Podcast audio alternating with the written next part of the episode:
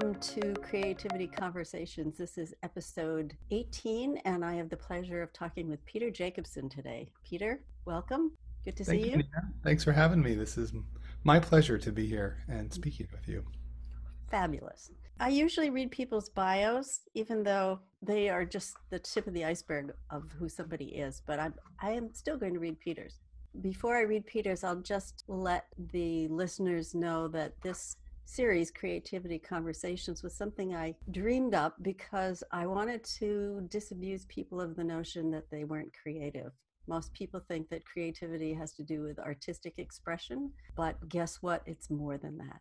So, Peter's going to give you some examples of why that's true. Mhm. So, Peter's bio Peter is the founder and executive director of Total Vocal Freedom. He is a teacher of the Alexander Technique, which means he is certified by the American Society of the Alexander Technique itself. In addition to his private teaching, Peter has taught workshops and group classes to musicians at Peabody Conservatory in Baltimore. Is it Towson or Towson? Towson, right? Towson, yeah, Towson. Towson University in Maryland, Gettysburg College, Pennsylvania, and the Orchestra Institute of Napa Valley. Concurrent with his Alexander Technique teacher training, Jacobson has earned advanced degrees in conducting from the University of Illinois, the Peabody Institute of the Johns Hopkins University, and is also a certified transformative coach through Supercoach Academy. Well, that's impressive. Thank you.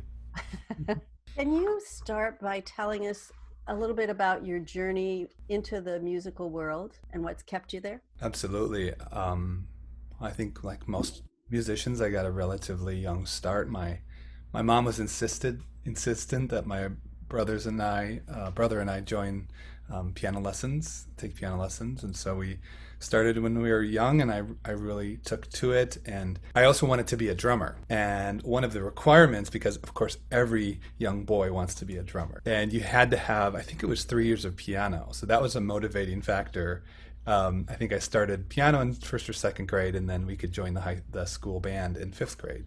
And so I met that requirement and became a drummer as well, and absolutely loved being part of the school band and taking lessons. And then I started drum set and guitar, and I just I couldn't I couldn't get enough. Couldn't You get must have enough. been in a rock band at some point.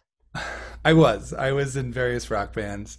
And, you know, at the same time, my, my parents were very good about having lots of different kinds of music around. My dad, I remember sitting in the living room with him, old shag carpeting, big stereo console with um, a record player, and he had all these LPs, and we would listen to big band and Harry Mancini and Bert Kaempfert and all of these great big band jazz musicians. And so that kind of lit another fire, which was, you know, jazz, and then we'd go to the orchestra. Um, of course, just going to movies and hearing that music too, as well. I tell a story about going to ET when I was four years old and being terrified of the movie. And I just jumped in my mom's lap and just stayed buried. But I, I remember the music and how evocative and gorgeous and and just spellbinding the music was. And a fun little story about that I got to meet John Williams about eight years ago and he was so generous and so kind and i just told him what a difference you know he had made his music to, to obviously millions or billions of people Yeah. so so that was kind of the start of it and then in high school it became clear like this is this is what i want to do i uh, started studying composition writing my own music um, became very interested in conducting as well because I got a little bored as a percussionist counting rests and waiting for that one, you know, triangle ding in a 40 minute symphony. I was like, I want to be up front and that guy waving his arms and having all the fun. so I always joke I gave up one stick and became a conductor. Very good. And after you finished all of your training, which I'm actually now wondering if that was all sequential or you you just did some here and then did some there and found aha let's try this and have it all blend together how did that work out Well, I think like most most people, especially creative people, I feel like uh, I'm not done with my training. yeah I feel like a absolute work in progress. In fact, last night I was just digging into some very basic music concepts about counterpoint and musical lines. And I'm taking this class uh, with a former conducting teacher of mine called Make Beautiful Music. Mm-hmm. And we're really kind of going back to the basics and how do you how do you let the, the music unfold in the most magical, beautiful way? So I really hope I never stop learning, but I, I, I went to college uh, at Concordia College in Fargo Moorhead and did a music ed degree. Was a public school um, music teacher for six years, which was great fun to work with teenagers, to teach all the different instruments, to conduct different you know bands, jazz ensembles. I also had a community orchestra um, in my hometown of Buffalo, Minnesota, and that was that was so much fun. And then I just decided I wanted to go deeper and went to the University of Illinois, studied two years with Don Schleicher conducting, and then um, went to Peabody and studied two more years there with um, a really well-known conducting teacher, Gustav Meier, who worked alongside Leonard Bernstein at the Tanglewood Institute for many years. Ah. So it was cool to work with him and kind of get you know, hear those stories about Leonard Bernstein, and all these great musicians and conductors, really, really inspiring. That must have been amazing. What was it like being a music teacher, and what were the kinds of challenges that you had when you were sharing your love of music with teenagers? Well, it's kind of a double edged sword because I would often joke I have a hundred students in a room with noisemakers in their hands. so you can imagine. So it, there had to be a sense of, of discipline, and you know, this is how we do things. And so, um, and of course, they're they're there for social reasons. They love to to talk, and so that was that was one of the challenges is to get them focused. But at the same time, they're electing to be there. They're making the choice to be in music. None, very few of them will pursue music beyond um, high school, but I really wanted to instill in them a, a love and a, an appreciation of music. And so uh, it was a lot of it's just so much fun. I just love I love teenagers. The they they haven't had time to be jaded yet in life. Although by the senior year, sometimes they, they feel a little jaded. But um, I, I really love their enthusiasm and and sharing my passion with them, which I think is the most important thing really for any subject just to for the the teacher to have a passion and yeah. that just kind of has this ripple effect you know this is probably an obvious association but as you're talking i'm thinking about benjamin zander yes. and his career as a conductor and the unlimited passion that he always seemed to have just welling up and spilling out and it would inspire his students to come from a a different place inside themselves, whether they were performing with an instrument or using their voice or whatever it was. It just seemed like there was so much life coming out of him that it was infectious. Absolutely. Do, do you know the story of the um, that Mr. Rogers tells about loving the clay? No, but please tell it. It's a terrific story. He tells the story of this primary school director, uh, I think was a teacher that invited a a clay artist, a sculptor, into the classroom, but he had a, a stipulation that the artist couldn't teach. All they could do is make sculpture in front of the students. So that the artist came in and worked with clay and made sculptures. And, and, then for weeks afterwards, the kids would make the most wonderful creations out of clay, even though they weren't taught to do so.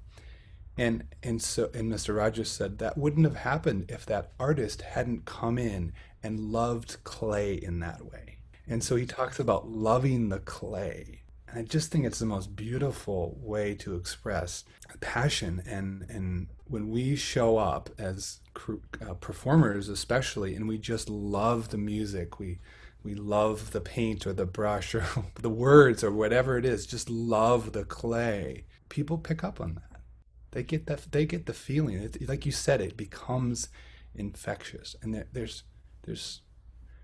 I think the first most satisfying thing in life is to to be in that space of of expression and creation and and loving what you do. I think the second most satisfying thing in life is to watch someone else do that. It's just so beautiful to watch someone in there. What do you think? What do you think that's about? That's a really good question. I think we're drawn to love. I think we are just, it's sort of like the love inside of the observer or the listener just is so magnetically attracted to lo- the love that they see or hear or experience in the performer. That's what it seems to me. It's like love listening to love. Mm, gosh, that's gorgeous. So I'm just going to throw this question out there. Do you think that there's a connection between love as a, a nest for creativity? Oh, I love the way you said that. Absolutely. Absolutely. I mean, I just don't know anybody that's more creative or that, that's not. Let me start over. I don't know anybody that's creative when the conditions are not loving, when they don't mm-hmm. feel safe, when they feel criticized or judged or rejected. I don't know anybody that makes great art or poetry or music or whatever it is when they're in those conditions. So it, I think there is a really interesting connection between love and creativity. And I wonder, I love the word you said nest. And so where is the boundary between love and creativity? Is there a boundary? Or are they just sort of, what's, what's the, um, what's that term in art that I think it was, uh, was it Da Vinci, that the sfumato or the chiaroscuro or what's that? I don't know that well, Sure. I'm not quite sure what you're referring to, so I might get it if you keep talking. It's sort of like a blending when when you b- are able to like blend one Yeah. color into the other. Maybe it's just called blending or Yeah, we're we're talking about words and concepts, but there is some kind of a flavor. I think about, and maybe I'm making all of this up, but it seems to me when you when someone is creating and they're coming from a place of delight and surprise like oh my gosh look at this! Wow it just it lights someone else up in a way that's different from someone who creates art from a origin of suffering you know the suffering artist and that persona which is fairly dark and seems to reflect an attitude of really having to grit it out and gut it out when they're creating Yeah, but but it does make me wonder about. I mean, you and I both know that the creative process isn't all sunshine and rainbows. I mean, there is there is an element of struggle, and, and for me, the the person that comes to mind is Beethoven. Hmm. I mean, if you look at his manuscripts, he it was just torturous. That he it was not natural to him he really had to struggle and suffer. And of course, he was kind of, you know, one of the first people to, I, I wouldn't say invent, but the struggling artist. We think of, you know, Beethoven. Obviously, he was deaf and and just struggled socially and and in his life in, in, in general. But but an incredible genius. Yet, I think his his the reason that he was able to get through those hard times, those struggles, or whatever it was, is because of his passion, because of his love. And he even wrote a famous document called the Heiligenstadt Testament, where he, he first noticed he was becoming deaf. And he, and he basically said, What a terrible affliction for, for a musician. Like, why have the gods cursed me in this way? But, but then he says, I'm, I'm not going to take my own life because I love music so much. Mm. I'm going to struggle through this.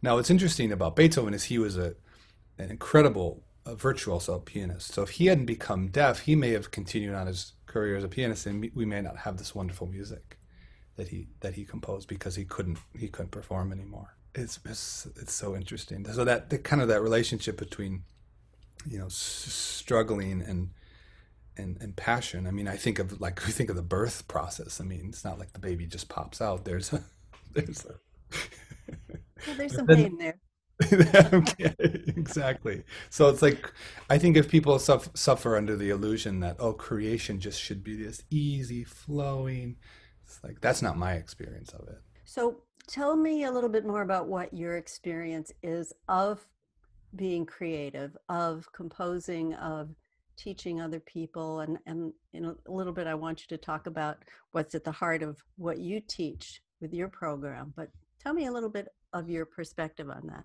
there's there's usually an idea so that just pops in my head and who knows where it comes from. That's another question. That's exactly who know who knows where it comes from? Uh, these ideas just i think and we all have them. It's not like only creative people get good ideas. Everyone gets good ideas. And so it just kind of pops in or appears and I, I, don't understand. I don't i haven't figured out like the recipe oh if i if i go for a walk for seven minutes and then yeah, i haven't figured it out. But so the idea appears and then it's it kind of starts to form. And usually there's a there's an impetus behind it like yeah i need to i need to do something with this. I need to because i'm an educator and a teacher i'll often get ideas for programs or or courses or events. And so that'll drop in and be like yeah that sounds really exciting to me. I would love to offer that to people. And so then i'll take it and and work with it and there there of there's often a stage which you which i could call like the wrestling match where it's just like that's the struggle i'm really trying to get it into the right form or shape and it's it's usually kind of confusing. I'm not clear about how it should look or, or, or sound or whatever the creation is. And what, what I've been learning is it's it's often just a matter of time. It's just time and, and sticking to it, being persistent. And and then eventually what was hard becomes easy and then something new unfolds and it's like the the path becomes clear about how to proceed or, or work with it. So and then in that sort of clarity there's a there's kind of this release after the struggle there's kind of a and that is an amazing feeling yeah as you know right yeah when yeah. you are in the place before that happens where it's kind of sticky and confusing and it hasn't quite birthed itself do you find that there is any typical self-talk going on in your head that makes it harder or have you found a way to sidestep that.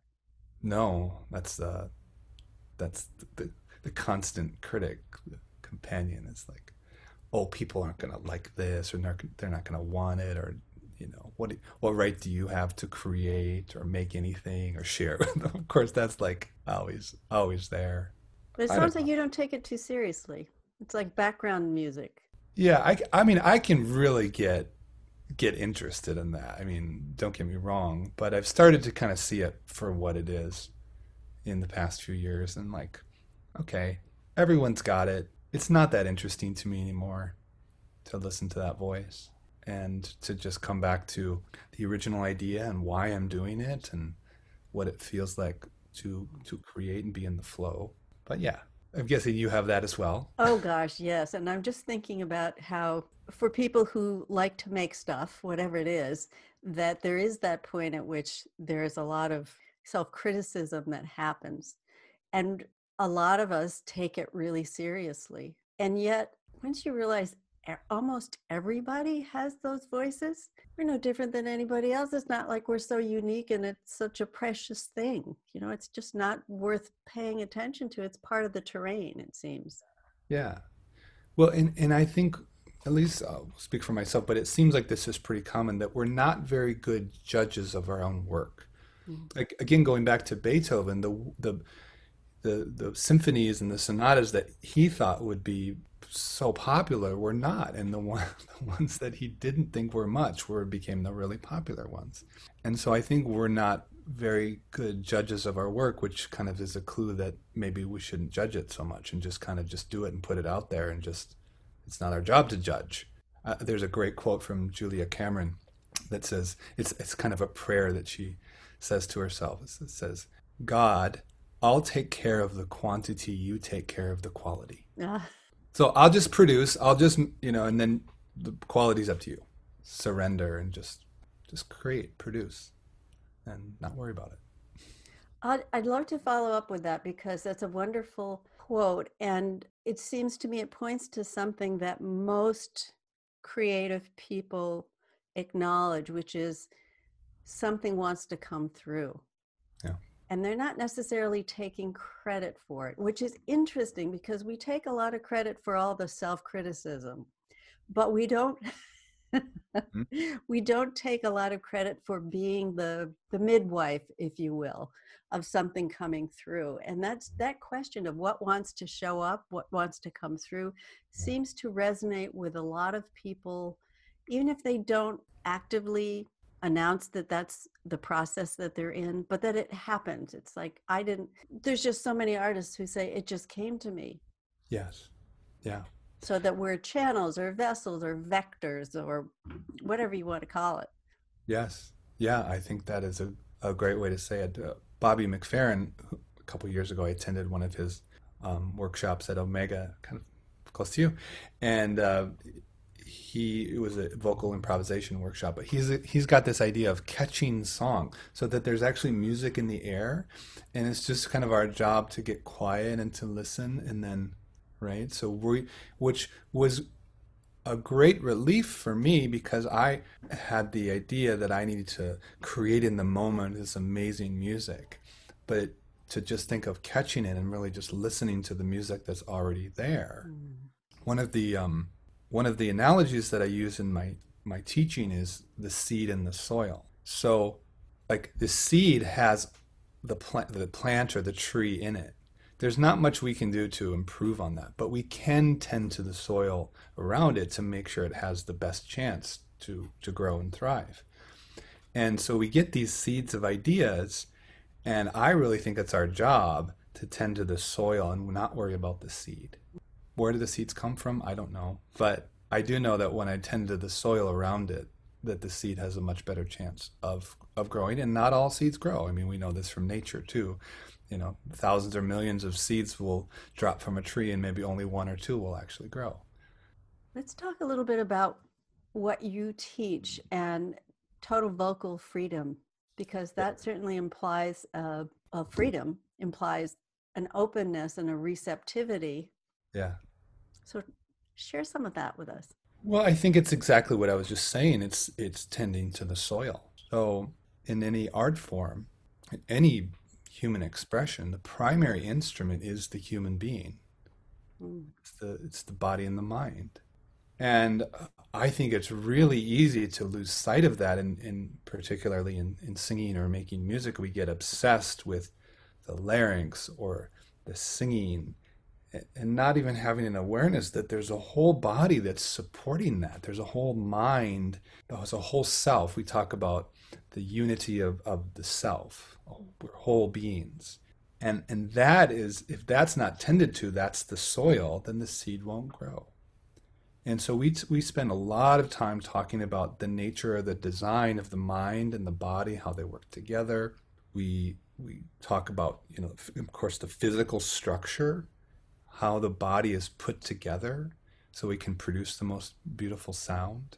We talk about that inner critic. We talk about thinking constructively, which is another way to, to, to say thinking creatively, to create what we do want instead of focusing on that voice that says what we don't want. So it's not, we're not necessarily teaching people how to sing, but every student that's taken the work seriously that we teach becomes a better singer because how they use their whole self improves and therefore the activity they're doing must improve. So would I be accurate in thinking that what you're saying helps them with uh, help them be the vehicle for where that music originates? Yes, yes. Can you give me an example of a student that was singing in a way that wasn't their best mm. and what they were able to do by understanding and being taught what you're offering and you're teaching?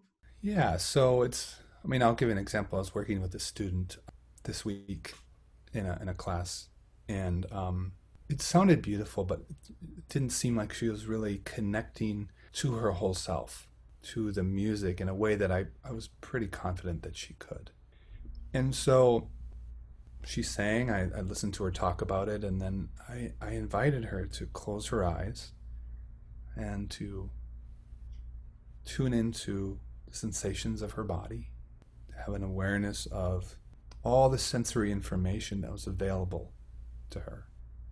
And to kind of get her out of her head and, and, and thinking and really tune into the whole system. And she immediately became present and just kind of locked in to the to the now or to the present moment. And so we were just, you know, I was having her imagine then from that space, imagine the music. I had her imagine a field, you know, of all these sensations like flowers, and that she was just going to add her her song, her singing, as a part of this landscape. but it was, it was very slow. It unfolded very slowly. A lot of silence and imagination, and and just what what we call being with yourself. And then she sang again, and it was it was a magical moment. Uh, I I didn't know what to say afterwards, so I just that was it. And then we were we were we were done. She felt complete, and she wrote me afterwards and said how what a great experience that was for her. Do a lot of performers get caught up in aside from where they're where they're singing from? Do they get caught up in the phrasing or what are the kinds of things that normally a, a singer, a vocalist would get caught by that would keep them from really singing from that more present, deeper place that you're talking about? Well, the, the interesting thing about singing is it's, one could make the case that it's the most intimate art form because the instrument is actually, it's you and, and the, where the sound is being produced is inside of you, unlike a violin player, right? So it's incredibly intimate, incredibly personal. And therefore it's it's so intimately tied into our identity, who we think we are, what we're capable of, what we think about our body and our mind, and a lot of negative self talk, which, because we're whole beings, that negative self talk cr- creates tension in the body. And so, a lot of times, singers will come to our school and they'll be complaining of tension.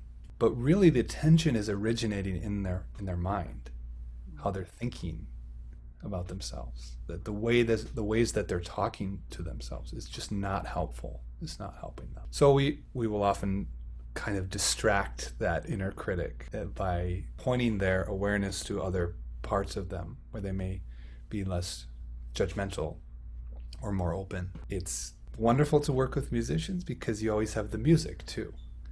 The music as a as a source of something we can um, use use to support us and that we can rely on. And that's, I mean, if you're singing great music, that's really easy too. Yeah, go ahead. There was a movie that came out, gosh, a while back called Songcatcher. Don't know if you ever saw it, but it was a really interesting movie, and I think it took place during the around the turn of the century, where uh, a woman musicologist travels to the uh, Appalachians and w- is recording their musical history that has been handed down from generation to generation and has its origins in England and Scotland and Ireland. And one of the most really beautiful moments was when she was recording a young girl who was 17 or 18 and she began to sing a song that had been passed down through her family for generations. And she sang as if she was speaking.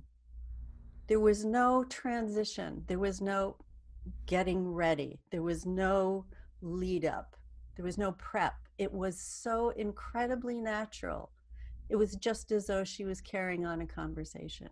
Mm-hmm. And that's kind of what I imagine, uh, incorrectly or not, about what it is that you're sharing. Is that this process of being creative with the voice is natural. It's for those of us who can hold a note. It's it's simple. It's it's what just a part of us and it's nothing that it's only when we get into that self-talk that it turns into something else. Yes yes. Yeah that's that's exactly it. In fact it's one of the things that i that i'm always kind of looking for when i listen to a singer is is I'll just be having a conversation with them and I'll say, Well, why don't you go ahead and sing that? And I'll notice that transition from them just being themselves talking to me to being a singer. And then they sort of do all these weird things with their body and lift up their chest and plant their feet. And it's like, Well, what if you didn't do that? And I'll often um, kind of trick them. We'll just be having a conversation. I'll say, Now, don't change a thing and just sing and then it's so natural it's so beautiful it just comes out of them in a very like you said kind of authentic organic way yeah this is something that i notice in where I live in Saratoga Springs, there is uh, something called Opera Saratoga, and it's been around for 30 years. They bring in young students who perform four or five operas during the summer, and they tour through local schools and libraries and they sing. And you can really see how some people feel that they have to perform instead of just sing from that wholeness in them. And it is incredibly clear. People's certain, as you say, certain positions, certain postures, and then it's contrasted with the ones who are just full of it and they just sing from that deeper place in themselves. Yeah. Now I understand why why singers do these kind of weird things because it is so vulnerable and it is so intimate and you're really putting on display your inner world in sound form for other people to hear. And and so I understand why someone would have a little bit of armoring or kind of protecting themselves. I, I, I totally understand that. So one of the things that we're it's kind of trying to you know ease or tease out of them that you don't need to wear that armor that's okay that you're safe that the audience isn't there to judge you that they're just to appreciate and love your music but it i think i mean i've had this experience in in music as a performer. Sometimes i have to protect myself against the emotions because if i let myself feel everything i'd be overwhelmed and wouldn't be able to perform. Because it's so intense. It is so uh, you know it's it's this, and that's why we do what we do. But i learned that from a teacher of mine kind of early in my career. I remember watching the chicago symphony brass and just being blown away by the sound and the music and the emotion and i, I turned to my friend scott and i said how are they how, they must be feeling this 10 times what what we are and he said no no they're not they can't they don't have the luxury of feeling it they're producing the sound so that we can feel them oh interesting yeah. How do you how do you do that? I don't know. I mean, I think that performers do it in a lot of different ways. That's part of the training. Now, some musicians they they do use tension, to, but I think there are other ways to do that that you don't have to, you know, kind of make yourself rigid. But it but it's absolutely part of the training. Tell me something about your conducting and what that experience is like, and where you see the creative process emerging within that or use some other words besides creativity whether it's i don't know possibilities or seeing something new what makes make you know it seems to me that cre- creativity makes things sounds like a commercial make things come alive yeah. for us and they awaken something in us that wants to be more alive wants yeah. to feel more than than the kind of the dullness that many people feel in daily life. Yes, yes. Well, being a conductor is is an interesting role because in a sense the music has always already been created. Well, not the music but the score. So mm-hmm. the, the composer has put down on paper as best they can what they hear in their imagination in hopes that the performers will recreate it. Now, that becomes interesting when some composers don't put a lot of information and so then there's interpretive issues that all musicians have to deal with. But as a, as a conductor you're more of a recreator than a creator. You're mm. trying to recreate the composer's creation with all of these creators that are creating sound. And it's really get, trying to get everyone enrolled in the same vision for what the music should sound like to get everyone aligned and that's that's also there's an art to that as well. There's a there's a creative element to that. How do you unite sometimes a hundred plus musicians to essentially play from the same page to be on the same page? Yeah well so here's a question if you don't mind my interrupting you which is what is alignment? What is it? Yeah well first i mean there's there's kind of the basic ones. So the most basic is rhythm. so are we playing in the same time? Are our rhythms aligned? Are if the if the trumpets and the violins um, have a unison passage, are they together? Right. So that's alignment in its most basic form. Um, getting the rhythms. There's intonation. So getting the chords in tune, the tones in tune, and the melodies and the harmonies and things like that. But then there's the more subtle aspects of how you're shaping the phrase. Is the whole first violin section shaping the phrase in the same way? Because even if one person's not, it will detract from the music. So it's it's it's quite complex. And as conductor, you you're you can't do everything. You, you're not playing the instruments for them, so you you have to be able to empower them. To you have to be able to draw out the best music that's inside of them. It's infinitely challenging. As you can imagine, there's nothing better than being in the middle of a Beethoven symphony or mm. a Strauss tone poem or whatever the music is. Yeah. This might be a little bit of a sidebar, but I'm thinking about the role that a conductor plays in the way that you described it. And I'm thinking about Eric Whitacre when he created those virtual choirs. Yeah. How does a conductor inspire and align people who are recording from their own homes? Hmm. That's a really good question. And I think it's quite relevant because I think we're going to be seeing a lot more virtual performances and things like that.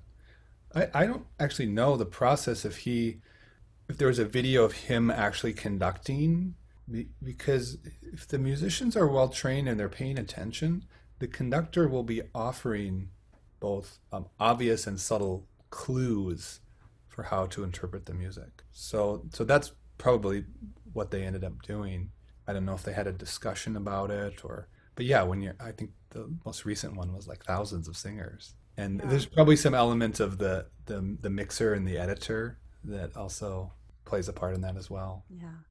I, I remember one of the earlier compositions, and I don't remember if it was uh, Lux Aeterna or something else, but there's one point at which a soprano sings a really, really, really high note, and then she has the most beautiful smile on her face mm. after she's reached it, and it looked completely effortless completely effortless and that was so uplifting not only to hear but to see that it wasn't a struggle it came from it came from somewhere and and she just let it out in a way that was there was no holding on to it yeah. it was just an offering that's a great way to say it and that's that's what i think all singers and musicians and performers aspire to that it's it's kind of like we get ourselves out of the way so that the in expre- the expression can come through us in a very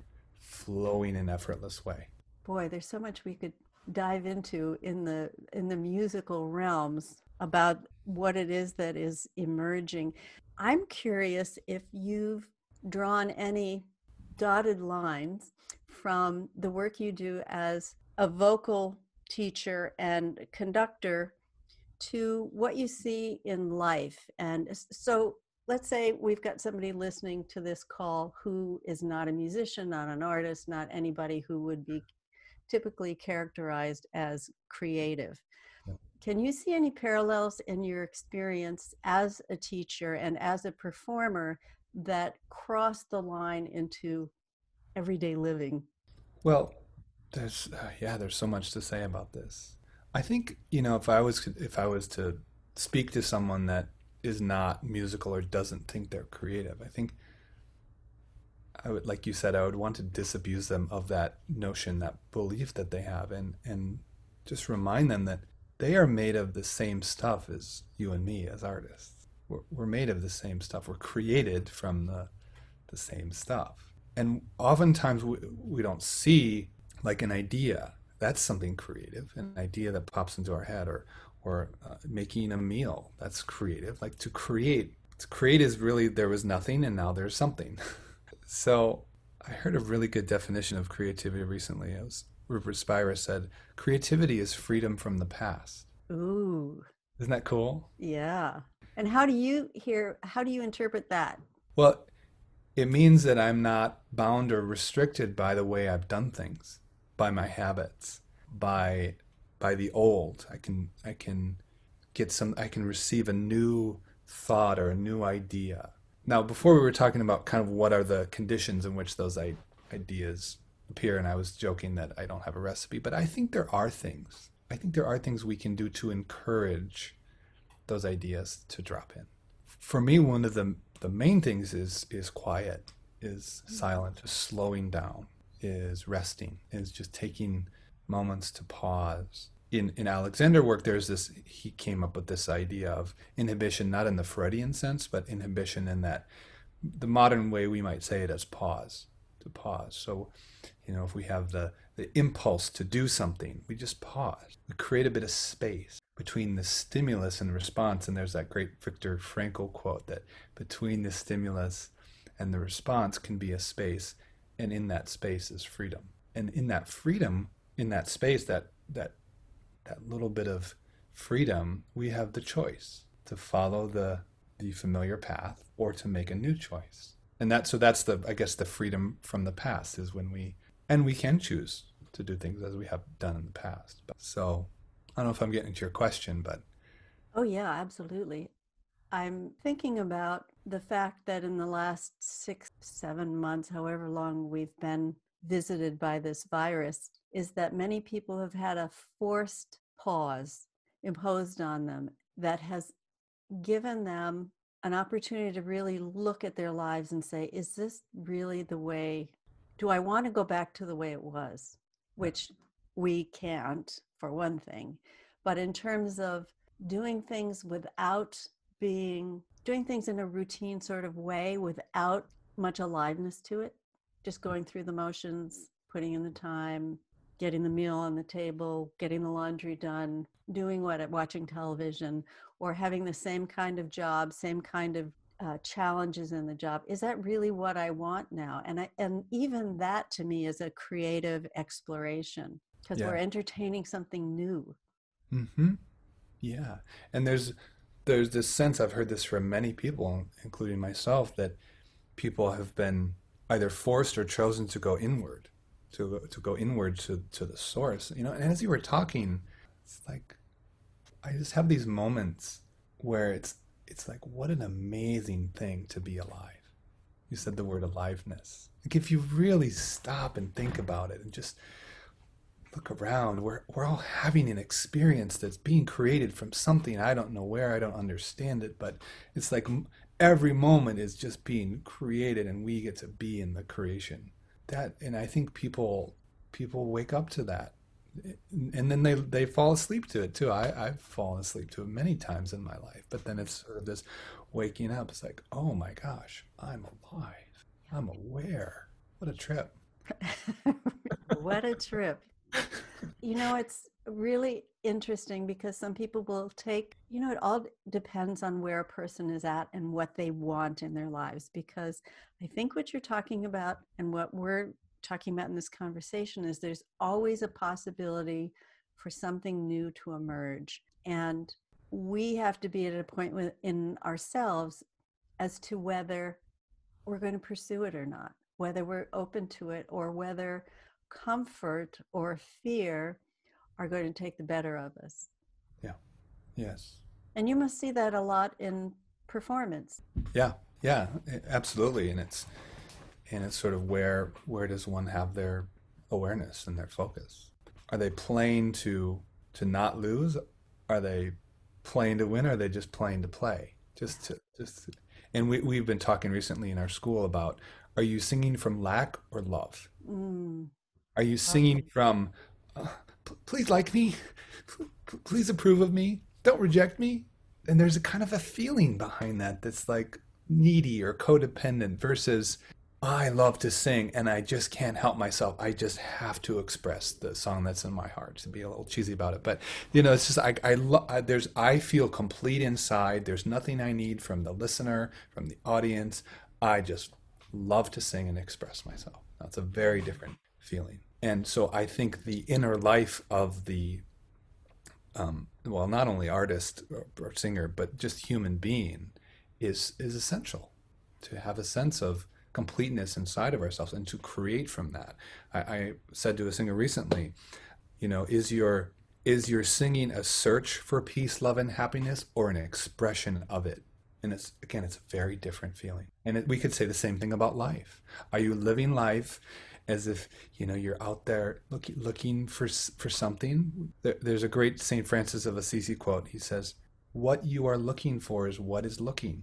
And you know Mavis, and she said recently, "You are what you're looking for." I've heard that quote in many different variations. There's uh, there's a a Middle Eastern version that is along the same lines. Is is that which you are seeking is seeking you. Yes. Yes. Yeah. So where it all comes from, yeah, It's important. Yeah. Yeah. I think at least the the trap that I fell into is really okay, so thinking of myself as as limited and and finite and with borders and only capable of certain things and as I started to see beyond that at least I believe that we're all connected and we're all connected so to some divine source of infinite creativity and wisdom. So we can, I mean, that's pretty amazing. we're kind of connected to this internet of creativity. You could even say that we are the internet. I think I think we could say that, Nina. We absolutely could say that. So it's funny, isn't it, that people are like pearls I don't know how this is going to come out, but people are like the pearl where in the shell there's a little bit of sand or a little bit of grit. And the more that rubs against the pearl, it's more like, oh, something, something else, something else is happening, something else is possible. And I think it just depends on where you're at, but there is something so excitingly beautiful about being rubbed in that way because yeah. it it changes our world. We are willing to look a little deeper. We're willing to maybe put aside any sense of comparison or lack or whatever the objective objections are in our mind to just see what else is possible, which is a great line uh, a dear friend of mine uses is what else is possible and when we start to poke at that, other worlds open up and, and lives change. Yeah. Yes. Yeah. And as you were talking, I, I can't tell you, I was thinking of so many examples of people, adults that were told as children that they shouldn't sing or they can't sing. And, and then they just carry around that belief their whole life, but they really have this deep desire to express themselves. And then when they realize that oh i can't sing that was just something somebody told me that i believed. So i think this you know we all have a past we all have conditioning but to see it as just that and to to see that oh that might not necessarily be true what that person said to me when i was 5 years old or 10 or whatever. We can be reconditioned we can yeah exactly unconditioned in fact even better yeah that's how I like to think of it. Having that, the willingness to pause, as you're suggesting, and just notice, notice what's already available to us. That can be a real game changer. Yes. I mean, what you just said, you could be an Alexander teacher, Nina. Pause and notice. I mean, that's that is 99% of the work. Just to slow down, notice what's happening, notice yourself in the in the moment. Notice how the mind wants to go to a better future or try to fix the past. But it's all happening right now. Mm. So is that the essence of the Alexander technique? Because I know nothing about it. Yeah, I mean it's it it is. For me it changes every day, of course, but but there are ways that are consistent about it for me and how it shows up and slowing down, pausing, listening, uh, listening in the both literal and metaphorical sense, to listen to our bodies, to listen to our the deeper part of ourself that's not always yakking in the background, and um, it's all there, it's all here, everything we need. Well, that's a game changer in and of itself. That idea that everything is right here and available to us. We we in our live events when we had them, hope to have them soon. We would give people a skeleton key and say everything you have, everything you need is inside of you. You just need to unlock it. Mm. It's not it's not out there. It's in here. I love that. Mm-hmm. Mm. Well, I've loved this conversation. Me too. Thank you for being here with me. And can you just tell us what you're doing these days and a little bit about where people can find you? Yeah, so we're running various programs. We are we have an ongoing program called the TVF Academy for singers. We have programs for voice teachers. Um, we have a advanced training program for people that want to become Alexander teachers, and um, so all of that can be found at totalvocalfreedom.com. And uh, there's a there's a contact button I think where people can send me an email. I'm happy to speak further with anybody and see where the conversation goes. Well, they will be lucky to have a conversation with you. That's very clear. Oh, thanks, Nina. It's so sweet. This is so, such a great thing you're doing. Really, what a gift to the world to have these conversations. Well, I'm just holding the microphone for mm-hmm. everyone mm-hmm. else to be able to share their their insight too. And I think the more we do that, the more people are willing to take some risks and explore and as you say be a little more quiet and notice what's what's Yeah. going on Yeah. what could go on Yes, yes. I think, I think we are in dire need of of creativity in the world right now. More, more creativity. We need creative solutions to the many problems that we're facing. Yeah. So it must it must come through through something new, through being free from the past and create something new. Yeah. oh i love that all right peter thank you so much Thank you, Nina. This was so lovely to speak with you. and you